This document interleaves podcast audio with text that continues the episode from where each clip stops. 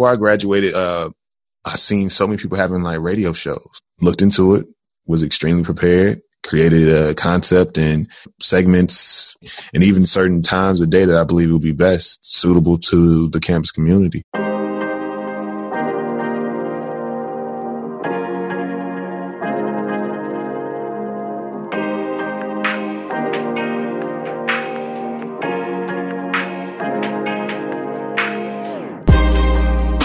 To Revelations, the place where we communicate truth to power. I am Cole Johnson, and I am so glad you're able to join us. He has takes about every single situation that will blow your mind. Ladies and gentlemen, the host of the Simply King podcast, Rodney Perry, aka King. King is his moniker, and this is his revelation.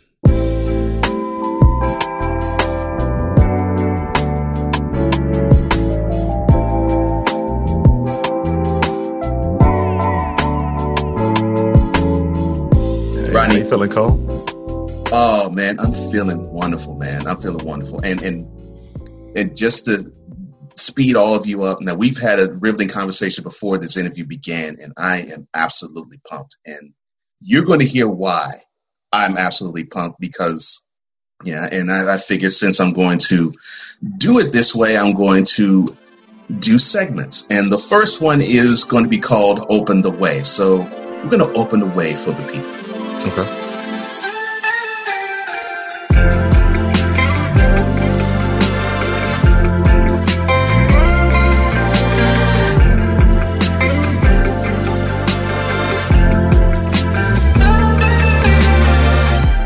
You live in Chicago, but you weren't born there. No, no, I am originally from Jackson, Tennessee. Um, it's a, uh, I, guess somewhat, I literally talk to people all the time and I guess I always describe it as a small town because that's what it felt like to me. And, uh, relatively small town in between Memphis and Nashville. We're, we're where you stop to get gas and do all other things because this is the point of civilization if you're going either east or west in uh, Tennessee, if you're in that section. Um, grew up single mom. I have a sister. I think for me, uh, I, I just I think I had a very keen sense of just kind of learning things and trying to find out more and getting more information about things because I had so many questions.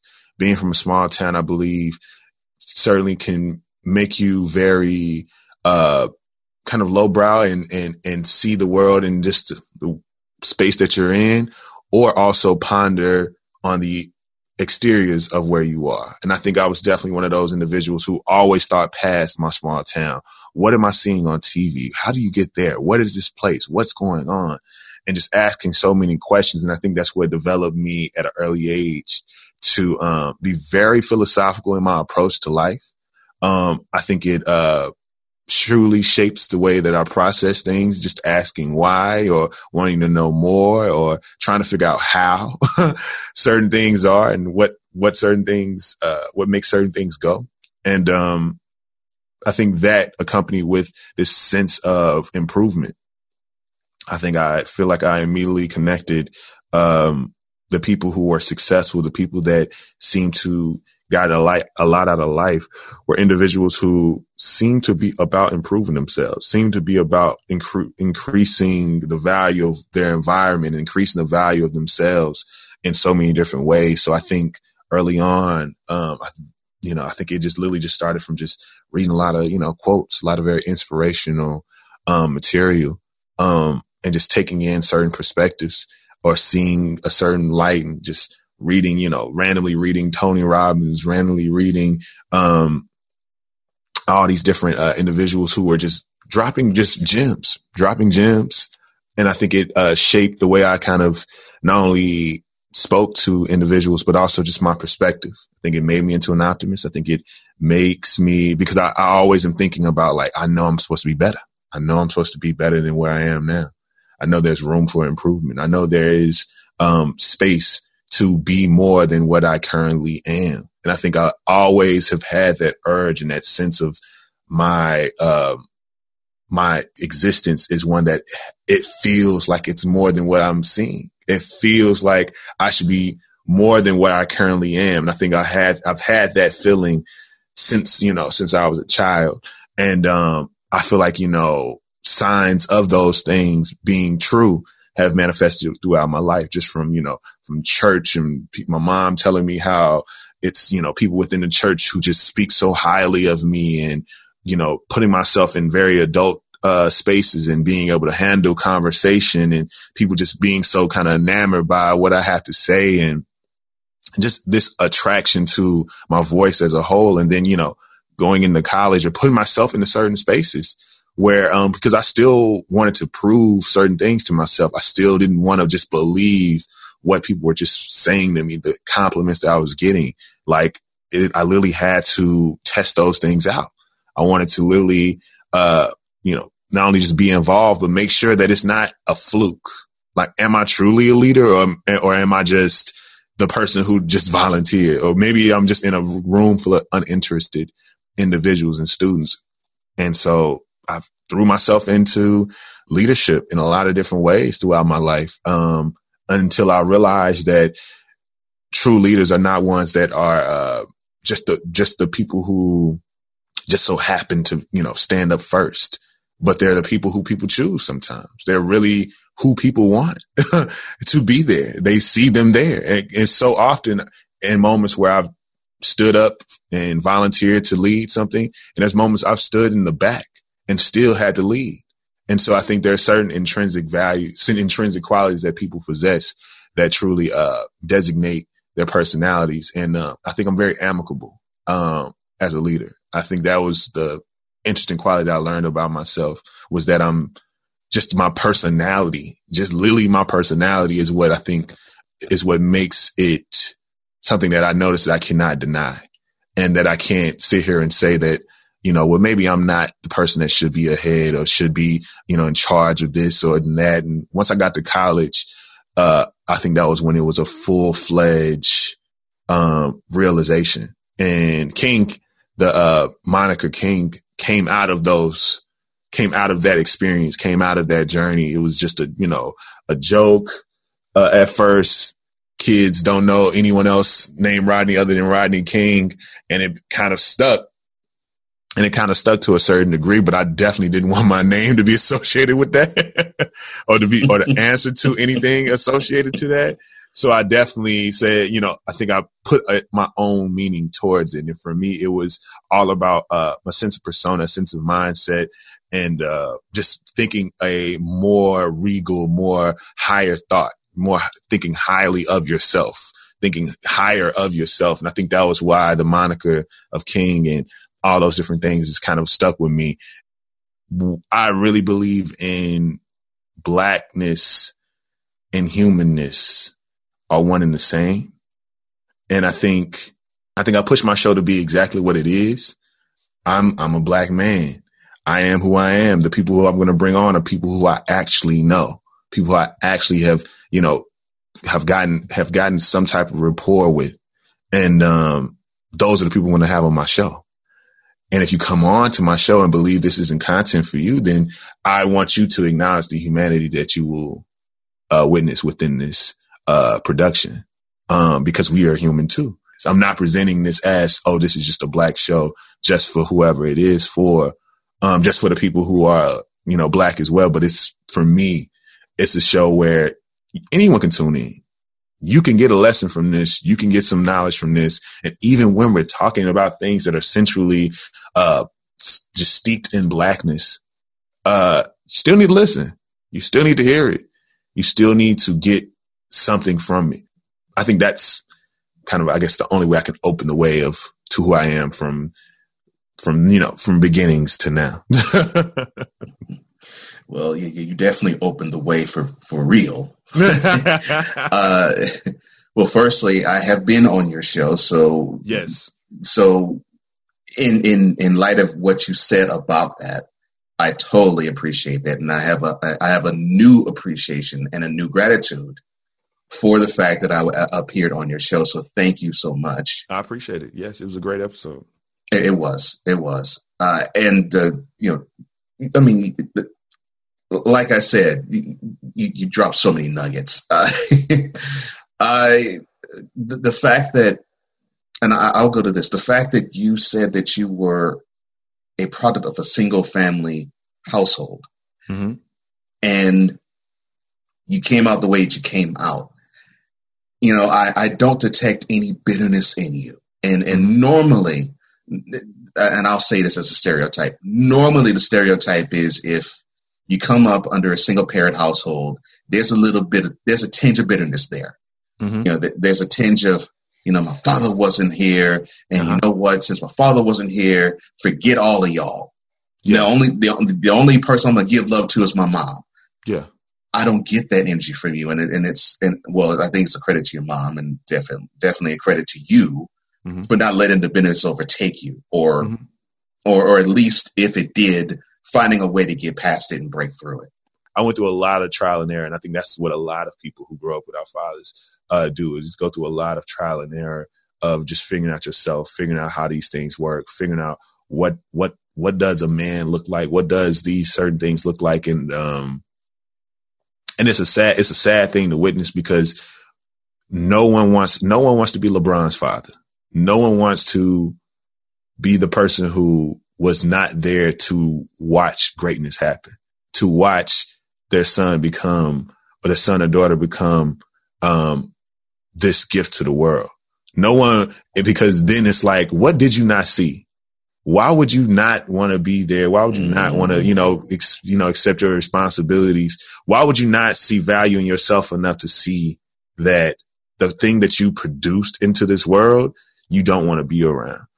Well, I'm, I'm glad that you ended up having uh, this journey come to where it is now, where you can look at it from a positive aspect rather than a, a wholly negative one. And, and, and I agree, it takes a lot of it, it, takes a lot of maturity and and and some perspective to mm-hmm. get to that aspect and get to that point in your life where you just choose to not hold on to that bitterness any longer. And it is not an easy decision to make, and it's not an easy journey to take. Yeah, but it's not. Yeah, but you took it, and man, you it's you're better for it. And it's unfortunate, and it, yeah, it's unfortunate that you have parents who show you they're human too with the mistakes they make with their children.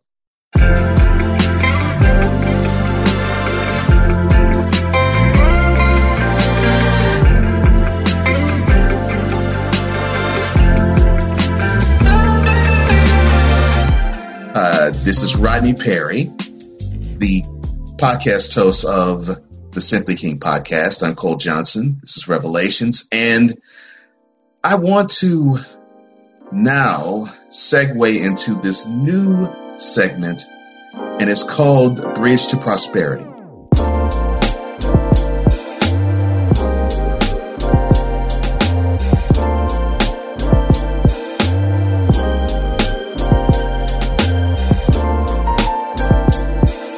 Mm-hmm. So, what drew you to Atlanta, and then particularly what drew you to Clark, Atlanta? Um, the short short version of the story is really just uh, uh, I was applying at several different schools. I wanted to certainly go to school out of state. When it came to senior year, I didn't know how possible that would be. So I think I was definitely being very realistic about what my options were because I just was like, I would love to go to school out of state, but where? like, where would that be? And I think um, I didn't know any, I didn't know much about HBCUs. And which is funny being from the South, I still didn't know that much about the history of them, mm. um, the history of them to a certain degree. Um, because I'm, you know, I feel like where I grew up, you know, so many people, they go, you know, everybody's shooting to go to big schools. I played sports. Everybody's shooting to like go to big schools, go to, you know, play ball for somebody. So I think that was what was filled in my mind. Um, and because I didn't, and there were schools that I obviously knew of that were HBCUs, but I didn't connect the two. I didn't connect. Oh, these are HBCUs. I didn't even. I thought these were just a school that a lot of black people chose to go to. Um, like that's a thing. Like I mean, it's a thing in high school. It's a thing in everywhere. I didn't think to look into the significance of what that was. Um, but yet again, I think that's a you know a fault on our education system. I think we should know that that exists. Um, but uh, my aunt, my aunt uh, had has a son that's uh, close in age with me, my uh, cousin, and um, she took me and another cousin of mine on a tour. She asked me, did I want to go on a tour to Clark Atlanta University?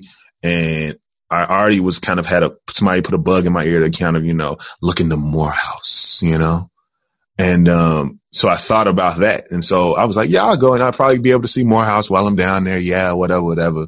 And I think um, I definitely seen it as just a way to go and see Morehouse initially, but as soon as I touched the campus and felt like was welcomed in this very familiar way, like I knew, like they knew me already, like it was family um, it was that first sign that made me feel better, feel comfortable, opened me up. Then I walked the promenade and it was, uh, the week after homecoming. So the fact that it was the week after homecoming, it's 10 a.m. Everybody who's walking throughout campus looked like they're dressed to the nines. Like everybody was mm-hmm. dressed to the nines. And I've never seen something like that before. And it just blew my mind because I'm like, really dressed up just to, it's 10 a.m. in the morning. Like y'all going to class looking like this, you know? Uh, that part excited me too. And then just, uh, the mystery of it all. Like, man, could I be here? Like, what could I do here? What, what could I, what could really happen here? Um, and it's in Atlanta on top of that. Like, not only am I going to come here, it's also in Atlanta. Uh, a place that I was that was my first time going to Atlanta in that moment and all those different things. So for me, I was immediately sold, uh, immediately filed, um, you know, submitted an application and told myself like, you know, if I get accepted, I'm going to do everything I got to do to go to the school. And, um, certainly, you know, pressed it on to my mom too. And she encouraged it. She was really big on us, um, me and my sister going, um, being educating and just traveling the world, honestly, just getting out, just getting out of Jackson and being more than where we, being, being more and seeing more than what we were currently doing and seeing. So when I got accepted and, um, came on, came, came on down to Atlanta, Georgia, it was a beautiful experience immediately. And I, I think about it all the time. I still have, like, I've made lifelong friends. Um, it's been it was an experience that I believe I cherish so much, and I think um, a teacher of my institution, historical and significant figure, W.B. Du Bois, um, who has a bust on campus, like right in the center of campus. Um, profound, you know, who essentially said something that I believe is very true for every, still to this day, still to this day, even though he said this over, uh, like over a hundred years ago. He essentially just said his experience is the experience that all African Americans in this nation should experience. He went to Fisk University at HBCU um, within Tennessee, mm-hmm. and then thereafter went and got his doctorate at Harvard University. And um, they didn't even accept, you know, some of his introductory credits, so he had to even stay there longer than he needed to to complete that uh, program, and became what he now known is is his Black History fact because a lot of people don't know him past his Black History fact, and that is the first uh, person to ever receive a, um, a doctorate from Harvard University. Um, but he he has this sense of like our consciousness and our minds. We need to go to a school that is um, about us, where race doesn't matter. Oh, because I think man. people, I think, I think people think it's the other way around. They think you go to a predominantly white institution and that's where race doesn't matter, but race matters the most there. This is a very her- heterogeneous situation where everything is different. There's opposites of things and a variety here.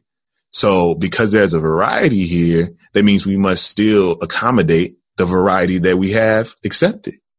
So to make, to accommodate, you have to make these individuals comfortable. So what do you do? You create multicultural centers. You create, you know, black student unions, the Black Student Association. Uh, you know, you create, yes, you can have black Greeks. Yes, you can, you know, have your own uh, dorms where if it's just y'all, that's fine too. Yes, we're going to not only give you a graduate, your, your regular graduation, we're going to give you a black graduation too. Um, mm to me, I never understood how people welcome that idea because it's like there's a lot of significance put onto who you are and what you are. And you say that you go there so you can, so that cannot matter. So you can quote unquote be in the real world, they say. And in my mind, we're being honest. And my, to me, I believe we're being more honest with ourselves when we attend the HBCU because nine times out of 10, when you do attend these PWIs, you're going to find black friends. Your circle is black. The people that you, you know, hang around with most of the time, no matter what school you're at, in most places all over America, that is who you're with. That is who you're hanging with, and that is who you're going to be with for four years. So how how how is that living in the real world because you're in closer proximity to whiteness than I am? You see what I'm saying? And I think for me, race does not matter when you're at a HBCU. And I know for some people may think like, well, how does it not matter? Um, it's an all black school. Of course it matters. And I was like, it doesn't. It's the last thing we talk about because it's mm-hmm. always us. It's always about us. It's always about this. And you, you do bring in the humanness of it because you have to, you have to then diversify within it and widen out and notice that this is really not a monolith. We're not all the same. Being from the South, being from the North, being from a whole different country, we are still very different in our mindsets and how we approach life. And that's why I mm-hmm. believe you have, I think that's why you have HBCUs are still the leaders in graduating the most. Social workers, doctors, dentists, lawyers, they come from HBCUs. And I think that that is proof in the pudding that like that is what black excellence is because you, the amount, the, uh, there, my HBCU is probably what in maybe like the three, four thousands, maybe 4,500 people. That is probably just a portion of some of the black population at a lot of these PWIs. They're talking about 40,000 students and, and the black students may make up maybe, let's say they make up just a, a, a fourth of that. But yet you aren't graduating more? doctors, lawyers, all these different things, the HBCUs, and there's less HBCUs. There's, I feel like there's like right at a hundred at this point. Um, how is that a thing? What is happening? What are they doing different? Why are they excelling into the point that they're excelling in? And I believe that is the, uh, the secret sauce to it all. It's, it's very obvious. It's like, that is what it is. Being around people who look like you, and it's not even a sense of separatism. It's more of a sense of this is the reaction. This was the reaction to what the world was, what the world is, um, still to this day. And I think that's why they're still very beneficial to where we are in the world and why they, to me, should be supported and uplifted and funded and financed through whoever, um, would like to because it's, it's a beautiful thing. It's doing beautiful work and, um, connecting so many different people and keeping people feeling good about themselves, feeling enriched about themselves, full on support that. What I do not support is black people coming down hard on HBCUs as if they don't have a purpose. Um, I really don't like that. I see it as being very anti-black because it's like you're, you might not be saying this. You might be just only talking about HBCUs right now, but you're saying that HBCUs are this, that, and the third, all these negative things. You're literally saying that whatever white school is better just inherently because they provide all those things that you believe to be things that are going to make you better that that should quote unquote make you better but I think people just literally just neglect so many different thoughts when it comes to that. Just going to a PWI does not, you do not escape loans. You do not escape debt. You do not escape accountability. You do not escape racism and all these different things. Like it's not it's not a better situation. It's subjective. It's what works for you. And that could be just what it is. That, that's all it is. This is what works for you because at all of these institutions, you're emulating things that literally happen at HBCUs. You have black Greeks who are inherently a HBCU thing. You, when you have homecomings at these PWIs, these very large schools, you always try to make sure there's a section of just blackness where y'all can do y'all thing. And it's that, that just the energy around that to me is what I feel like you're not being honest with yourself. You're not really seeing this in a full scope and a full spectrum of how this works. And we're talking about education. How can you argue with me about where I chose to go to be educated? How can you be, how can you try to talk down to me about a place I chose to go to that is educated? Because you're only per- perpetuating the notion that we have to fight when we do go into these interviews after college. Because I go, you don't know how often I had to tell people where my school was located. It's in the name. And I think that's the yeah. that's the weird energy and the weirdness around it. And I, I love everything about that though. Cause I feel like it literally fits my personality to the highest degree. Cause I believe that I I am complex. I have multiple things going on with me that are part of my personality, a part of who I am. You do not need to just judge me by, on like a book by its cover situation. Like I believe that's a lot of who I am. But I think a lot of what my school promoted, our mottos were uh, simple: find a way or make one, and culture for service, mm. and a kind of subline or sub uh, kind of theme around our school was the spirit of greatness, and it was very big on just your individualism and you always creating opportunities for yourself, always seeing yourself as you know the strongest individual of the whole unit and being able to still be, you know, team player, but also making sure that everything about you is strong too. They want, a lot of people want to be somebody. And I don't think that's wrong because I think you're, you're trying to, I think there is an energy of trying to improve yourself within that. And I think that's what is the beautiful part about that is because you see yourself and you like, okay, I'm now in a new place. I'm really meeting and seeing people who are doing things I've never seen before. I've never seen black people talk this way or talk about these different things or do these certain things or whatever it is. I want to be a part of that. I want to be into that. I want to be all about what that is. And I think it's a beautiful thing. And I think people need to see it because a lot of people don't know. Like it blows my mind. I have, I've met so many black men and black women who have had a very white surrounding around them their whole lives. And they now want that because they're not in the real world. In the real world, it's very white. Their workplace is very white. And they don't feel, they feel like they're now, they've missed that, they possibly missed that opportunity to, to, to experience that. And that's why I tell people all the time, it was wonderful. Everything I'm telling you was wonderful. I'm not going to sugar, it's not a sugar coat. It's not a dumbing down. if you, believe everything that you're imagining, add 10 to it because that's how great it was to genuinely not think about those types of things, be able to talk about the things that are happening in the world. Like that's a beautiful experience. It's a, such a beautiful experience. We can have unfiltered conversation with still with nuance, with still different perspectives, with with a whole professional adult, with professional teacher who's going to give us even more perspective on it that we didn't even have. Mm. Can you do that everywhere? Mm. Like, can you really, can, uh, can Trayvon Martin be shot down and the whole campus feel affected and the whole campus react to it and the, literally the staff, faculty, all make whatever they're doing that day about that? Like, who, where can you do that at?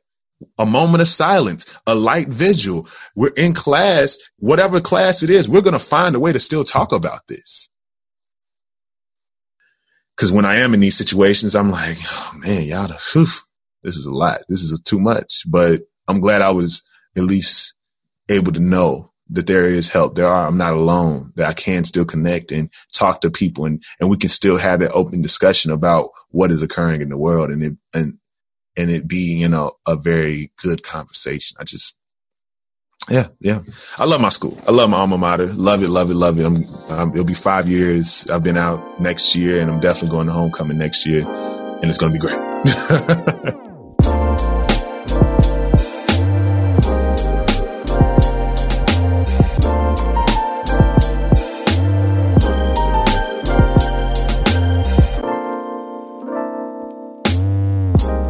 Rodney Perry, intellectual and uh, podcast host of the Simply King podcast, is joining me on Revelations. And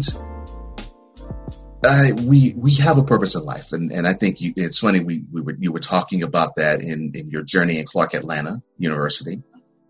I, I believe we all have a purpose in life, in in this segment, I would I would like to get to understand, and I think I have an I have a bit of an understanding of it, but I like to delve a little bit a little bit further mm-hmm. in behind the purpose.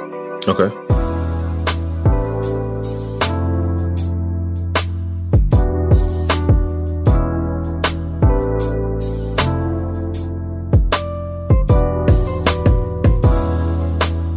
All right, so you grew up in Jackson, Tennessee. Mm-hmm.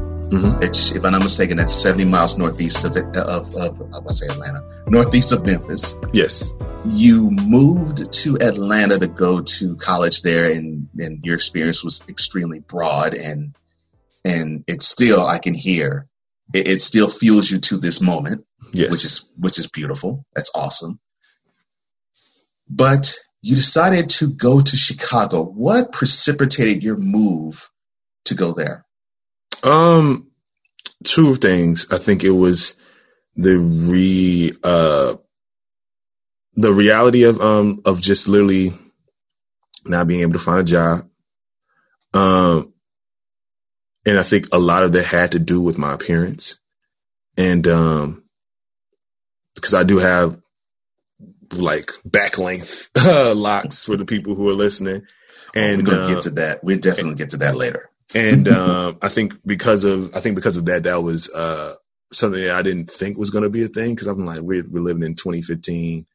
Uh, I would I would hope that this isn't a thing, but um, I feel like it was moments where I felt it. It was moments I felt it directly uh, once I moved here and was doing interviews and things, and it's definitely people who gave me that feeling that that's what was happening. And um, I, um, I was dating someone who was from Chicago, and she essentially kind of just presented the idea, "Why don't you just come here?" Because I was my lease was up. I was literally couch surfing, and um, at the time trying to just I was working at a um, yard house, uh, just literally just making ends meet and interviewing in places. This is after graduation. As soon as she kind of offered that, I was like, okay, I think this could be something I could do. And, um, made the move, made that move. And, uh, it's been interesting. I think I've definitely threw myself into a situation I didn't even, couldn't even fathom what I was getting myself into. Um, coming into not only a new city, but a city that's way, it's way larger, um, way larger than Atlanta. Uh, certainly with way different culture and a whole new region. Um, so many d- different things that I just would have to experience for the first time on top of being in a relationship at that time. Um, it drew it, I, I, it was on my list of places to be and I'm glad I'm here because I believe that it it enriched me and showed me a lot of my I think Chicago is good for showing you what your flaws are because they live in extremes. You know, when it's summertime, they're known to just have really hot summers. When it's wintertime, it's really cold winters. There's a lot of light pollution, so people never see the stars. There's a lot of noise. There's not too much peace in a lot of parts of these in this city. Um, because people are moving. It's working class folks, it's business folks, it's a lot, a lot of movement. It's a bit, it's a busy place. And, um, I think because of that, that's what can show you your flaws a lot easier because you're trying to keep up. You're trying to, trying to stick, you know, stick with the Jones, you know, keep up with the Joneses and stick in the, you know, in the process and keep up with the motion of the city. And I think that's when it shows you show, it shows you where you're going to run out of gas. It shows you when a part of you or some uh, mechanism that you possess starts to become a little faulty, or it's probably always been faulty, but the environment that you was in was nurturing those flaws. And I think that's exactly what I realized once I moved here. Was uh, I think I immediately recognized flaws that I believe I, in retrospect, possessed the whole time, and um, just didn't uh, didn't realize those things until they were put into the to this environment where your flaws and your your good and your bad come with you in Chicago. You don't separate them. They come with mm. you everywhere you go. And I think um, that's why so many comedians and so many entertainers always see Chicago as like if you make it in Chicago, you can make it anywhere. That's why a lot of them say that. And I've heard several different people from, you know, uh, Lil Rel and Hannibal Buress and Common. And I've heard a lot of people say that. And I think a lot of people see it as the roughness of, the roughness of quote unquote media, what media present, you know, puts out about, you know, the violence. I don't think it's just that though. I really don't. I really think it had a lot to do with this, the culture and the sense of the city because it's hard people are, some people are very hard and very guarded sometimes, um, but it's a very hard working city. A lot of people are from here, bred here, raised, and they a lot of people come back and you know start families here too. So it's a very enriched place of just Chicagoans. Like a lot of Chicago is just Chicagoans. Um, it's definitely one of those types of places, and I think people supporting each other, people getting out, and just creating platforms for themselves is genuinely a, a, a risk in life and a risk that you're taking um, to try to get that support and things. And so if you just so happen to be very excelling in whatever it is that you're doing, you're going to, you know, be pushed out, pushed up and literally pushed out the city entirely just because it just, just seems like that's what the formula is. It's just for some reason, that just seems what it has been for a lot of people. The people who have done extremely well here do not stay here. And I think it has a lot to do with because this is like somewhat of an incubator for, uh, for showing you those flaws. And it's a step in the process of you growing, I believe. And that's why I'm stayed as long as I've stayed is, um, I believe there's a purpose. Going back to purpose. I believe there's a purpose. I'm here. And, um, because I, I, if I didn't come here, I don't know if I would have started my show. If I didn't come here, I don't know if I would have met the people I met. If I didn't come here, I definitely wouldn't be with the woman that I'm with now. Mm. You know, uh, to me, I've, and I've never been to Chicago, and I definitely will go there soon. And it's not because I'm leery of violence. I mean, I grew up in Houston, which is a city that's not not as big, but very close to as big as Chicago. And yes, there, I mean, there's areas in that city where people say, "Yeah, you go there, you risk your life." Mm-hmm. So, I mean, Chicago, if I'm not mistaken, the metropolitan area has a population of roughly 9 million people. Mm-hmm. In Houston, it's over six. So, I mean, you, you still have the same issues. You still have the same neighborhoods. We don't have the beautiful lake that you all have up there, but, but you still have the same issues. The same issues that, that, that you have in Chicago, we have in Houston. So, uh, the, the the aspect of what about Chicago that bothers me is that is violence the the the the pervasive violence is inherently Chicago's, but it's almost as if well New York doesn't go through that. Mm-hmm. Los Angeles doesn't go through that. I mean, the the gang culture is is primarily a sticky point, a stereotype heaped upon Los Angeles. Mm-hmm. Uh, well, Houston doesn't go through that. Dallas doesn't. Uh, New Orleans doesn't. Detroit doesn't. You know, uh, it, it, it, name any any any any big city, and it doesn't have to be the size of Chicago. It could be something smaller than them. Mm-hmm. Uh, so you mean to tell me that violence doesn't happen the way it does in Chicago? You mean you tell me it's a war zone in that city as mm-hmm. opposed to the others? Mm-hmm. That's the aspect that I don't like because and I know many Chicagoans other besides you. I mean, I know many people who are from there or who live there, and they say, "No, man, the the, the city that you you hear in the media, it's not it's not how it's portrayed. It's not because you know because for me, um, the the the image I get about Chicago is, yeah, it's it, you know it's it, and, and, you've said it here it is separated by a more affluent north side and not so affluent south side which explains perfectly to me why you have the the way it's broken down with people who love the Cubs versus the people who love the White Sox that explains everything to me about that mm-hmm. uh, you also have the the the the understanding of the, the, the city is a tourist attraction all its own. Yes. Uh, I mean, I mean, y'all host a, an event there that's about food in the summer. So, uh, mm-hmm. I mean, and, and, it's one of the biggest events, not just in Chicago, but in the whole country. Mm-hmm. And, and, and of course, don't even have to mention Wrigley Field. I mean, that, like I said, that's a tourist attraction. And of course, anything along Michigan Avenue and Lake Michigan mm-hmm. and the Magnificent Mile. I mean, you got many different reasons as to why to go there. Mm-hmm. And then on top of and on top of that, you know, I think about the steppers culture there and how it, it got popularized. And I'm going to segue into that in a minute. You know, it, it, that's popular, and I, I, and I get the feel of of a city that it has all those concerns, but the people are like, you know what, it's all cool, but you know, we still good.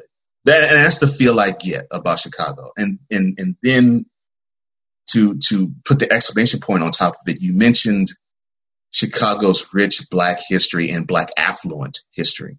Mm-hmm. Two names stand out for me. One is Don Cornelius because that's where he started Soul Train, mm-hmm.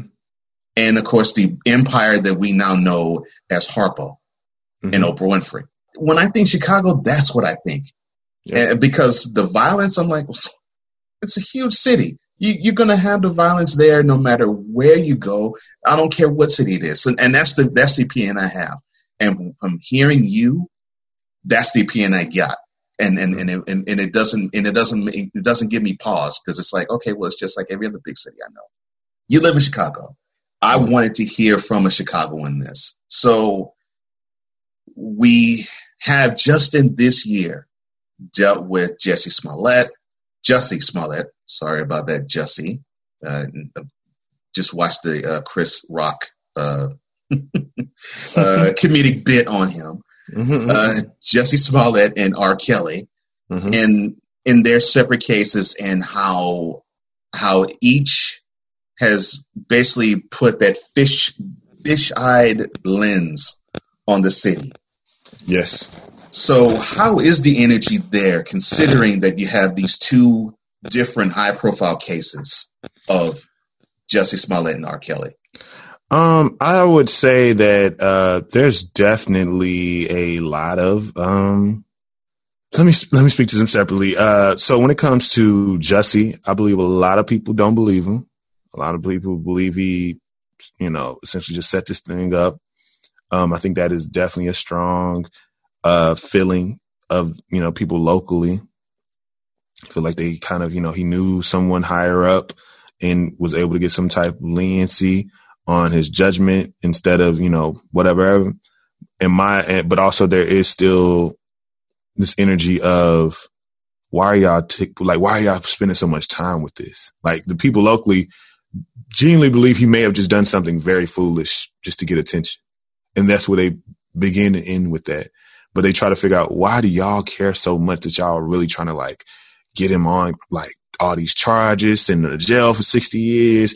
Like there's girls who are literally popping up missing every every week. There's this happening in the community. The you know the police department was just you know was, there's more evidence that they were doing corrupt things, and all these things are not being given the same gra- you know grandiose coverage and so much vigor you know on it and I think that's what a lot of locals feel about that. It's just simply that like, y'all, like it's not that deep. In terms of R. Kelly, R. Kelly is, uh, I think, a special case because I think there is this. Um, I think people in Chicago are certainly utilizing that sense of you know being able to separate art from uh, the person. For me, I, I did a whole episode on this very topic called literally titled "Separate?" question mark um, speaking towards there's certain ways that people can kind of, you know, approach their, approach the problematic nature of artists and individuals that you may support. And, um, just provided several ways that you can approach it. And I believe it is certainly one of those things that you cannot be black and white on because there are certain things you're going to make concessions for and there's certain things that you're not going to make concessions for just because they just don't sit well with you. And I believe that's whoever's prerogative to continue to listen to his music or not. Initially, there definitely was a lot of conversation around his activities. A lot of people came out and was just expressing how they remember seeing him here, remember seeing him do this, remember seeing him doing that, see him all the time in places, or people who had personal anecdotes about him trying things with them or him trying to whatever, whatever when they were younger or, or recently. And so he is a menace to society, I believe. And I said this, um, when the documentary docu series had dropped, I'm like, I feel like this is really impactful because I believe the world feels somewhat responsible too.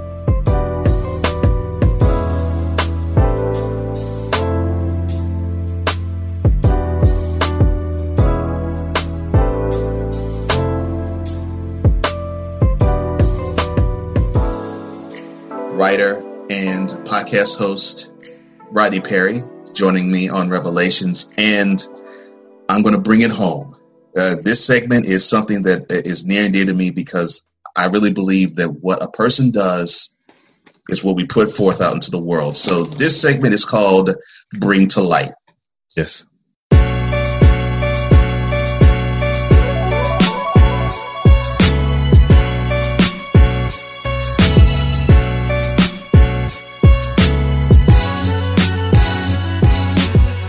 And I will begin because you touched on a little bit, and I saved it for now. The Simply King podcast. Mm-hmm. What? Well, I'll ask two prompt questions for it. What is the purpose behind it, and what spurred you on to create the show in, in general? Um. Yeah, I did say something towards it. Uh, like I said, it. You know, to repeat, uh, the it's the Soulfully Conscious podcast for humans simply being humans. And I left it very open because I did not know what podcasting was. I really didn't understand a lot of what it was. So when I first started the show and I just started to just add the aspects as I learned that I needed them to be there or needed to have these presented and have some sense of, you know, consistency and some type of, uh, I guess kind of mission statement to a certain degree. And that mission statement being that tagline of the Soulfully Conscious podcast was humans simply being humans. This is simply King. Um, I think for me, it's, uh, it was brought to me by, uh, I was, before I was, before I graduated, uh, I seen so many people having like radio shows, like local college radio shows on campus. And I was like, I could do this. I, I think I could do this. And I think I'll be pretty good at this. And, um, looked into it, was extremely prepared, created a concept and, uh, uh, segments had a certain genre that I said I would, you know, produce, you know, from a musical standpoint and even certain times of day that I believe would be best suitable to the campus community. Nobody was really doing any type of like R and B.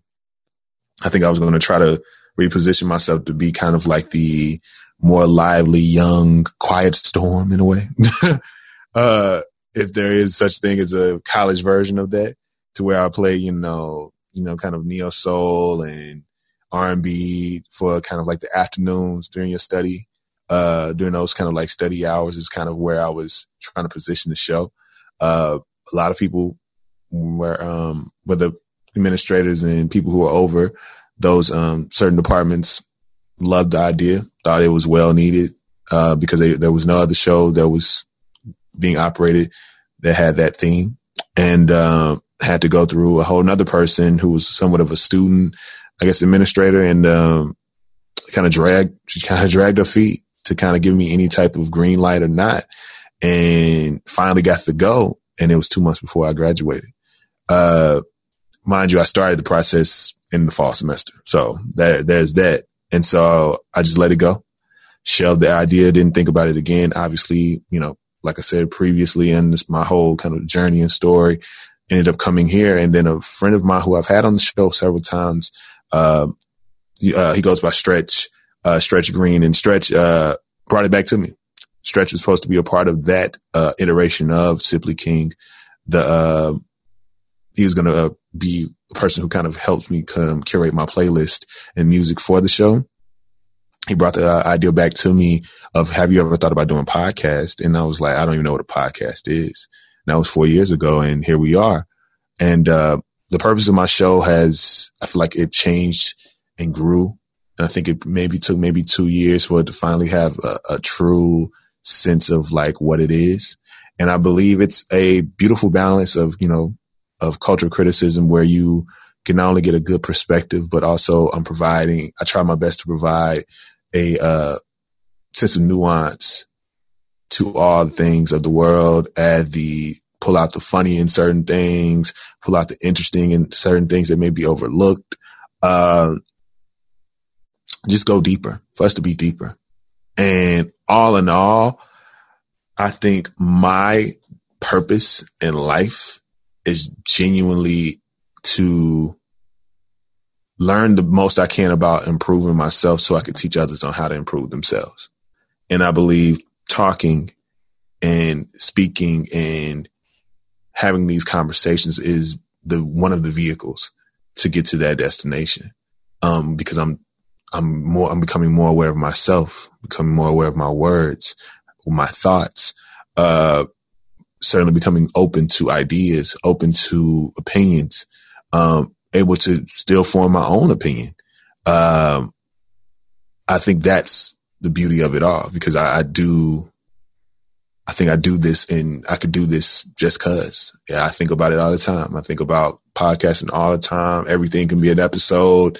People are bringing things to me. People definitely see me as a person today. Oh, I would love to talk to you about this. Oh, I would love to do this with you. And I think if I'm the one that's going to be the one to start conversations, start just throw things out there, I believe I'm in the right medium. I'm in the right track. And I believe ultimately I want those things to not only just start as conversations, but lead to actions and lead to um, change, real change in, in yourself and in people for um, just as the world goes, as the world goes, because I believe we just need that. We need to talk about these things. Like I love how this week, this week I seen so many, you know, uh, I think it was Eddie Gage, Eddie Gow.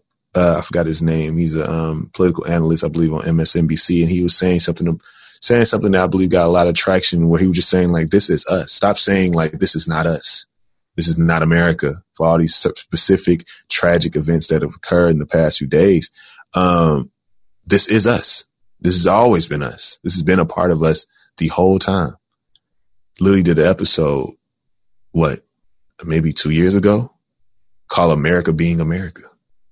And so, just like I said, I feel like I do believe I do believe I'm not, you know, in reinventing the wheel, but I do believe that I'm going to do my best to continuously shine light on the things I believe that aren't getting enough shine or con- continuously elaborate on the things I believe we need to continuously elaborate on. Like, yeah, I know we had like a little conversation about this, but I think we need to extend this and break this down and talk about this more. Uh, bringing out those aspects of what it is because I really want to reach the people of my generation. But I believe uh, the fact that you know it can touch anybody because I'm talking about things historically. I'm talking about things in the now. Just talking about very universal things, and I think I'm. If anything, my show has proven that no matter who you are and where you come from, you can relate to the show. You can you can um, find something you need from the show, from the content, in, in, in a sense, because you're even if you feel like the show is so, even a certain episode may be so specific and so whatever, go back to it. Go back to, I do believe my show is one of those shows that, you know, you can revisit when it makes more sense to you, when you've probably went through that experience or probably now have come into to knowledge of a specific aspect of, of culture and society. And, um, you can come back here. You can come back. It's, it's free. It's, it's not just, it's not, not a limited amount of listens. Come back and listen. And um, that's what I feel like I'm doing because I've literally been able to reach and talk to people from around the world and it feels beautiful. It feels great. I don't know if I would have been able to do that if I didn't start with this medium. So that's how I know I'm supposed to be in this industry.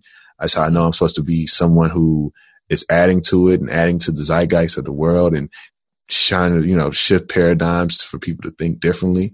Being able to talk to people like yourself and other podcasters is just a gift that I believe um, I think about now, I, I, I'm so thankful for, and I believe that's what I'm here for. I believe I'm here to question question myself enough that I need to get better, and it literally makes everyone else around me want to do the same. Uh, and it's not even a, a, a, over overt righteousness that I, I possess. I believe it's more so I know who I am. I know I'm human And that's just simply me.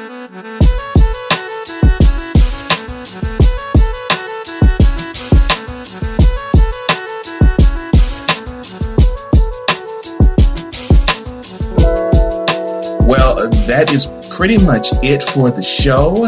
But before I go, this uh, this portion is called plug tuning. So, in the honor of De La Soul, I've always loved that song. Mm-hmm. Uh, uh, tell the wonderful people how they can find you. Yes, you can find uh, the Simply King podcast everywhere podcasts are available. Um, it is a show that I believe everyone can enjoy, one that is certainly informational, entertaining. You know, I'm, I feel like I'm equally informational, but also entertaining and funny and all those different things. And I bring on some great guests, a lot of great people, a lot of wonderful individuals with beautiful experiences. You can follow me uh, everywhere at Kings underscore memoirs. It's my personal page. And you can also um, follow the Simply King Pod Instagram page. And um, yeah, Simply King podcast. So you can find that everywhere. Make sure when you come on in, listen, leave a review. I don't care if it's if, if it's negative or positive. The feedback always makes everything better. That's all it's about. So always remember, you know, the Soulfully Conscious podcast for humans simply being humans. I'm Rodney Perry. And this is one of the most enlightened human beings you'll ever know. Uh, it's been a privilege for me to get to know this this guy and and I look forward to hearing more about him. I look forward to bonding with him more as well. Certainly. Not just with this type of conversation, but in future conversations to come. Certainly. Well, ladies and gentlemen, this has been uh, one of the most intellectual people I've ever met. Uh, intellectual, writer, uh, just an all around good human being, and the host of the Simply King podcast, Rodney King. I'm sorry, Rodney Perry. And, and King, uh, the moniker. Uh, thank you for your royal presence. Uh, you uh, have just enriched my life, and I look forward to seeing how many more lives you enrich. Thank, thank you, you so much.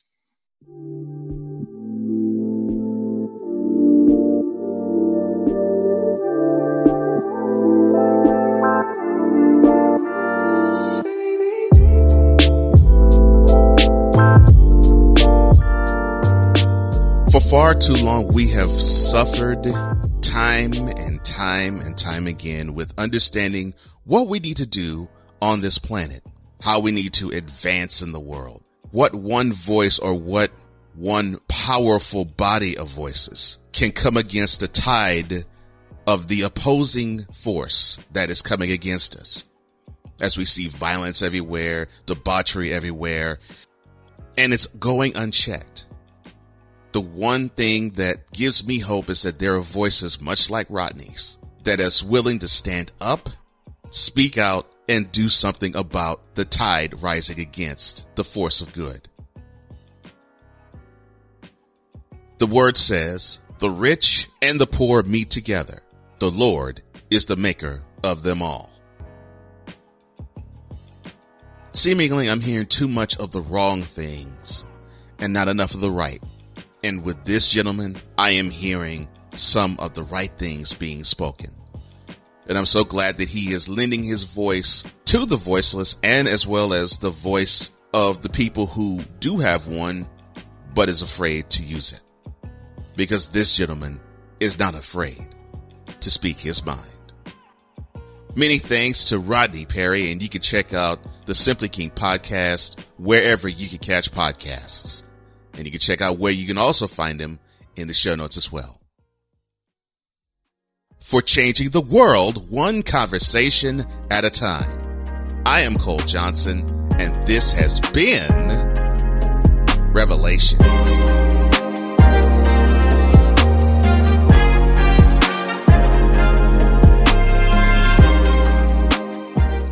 For more on Revelations, go to Pippa, spelled P-I-P-P-A Io and all podcast directories. Music by Lakey Inspire.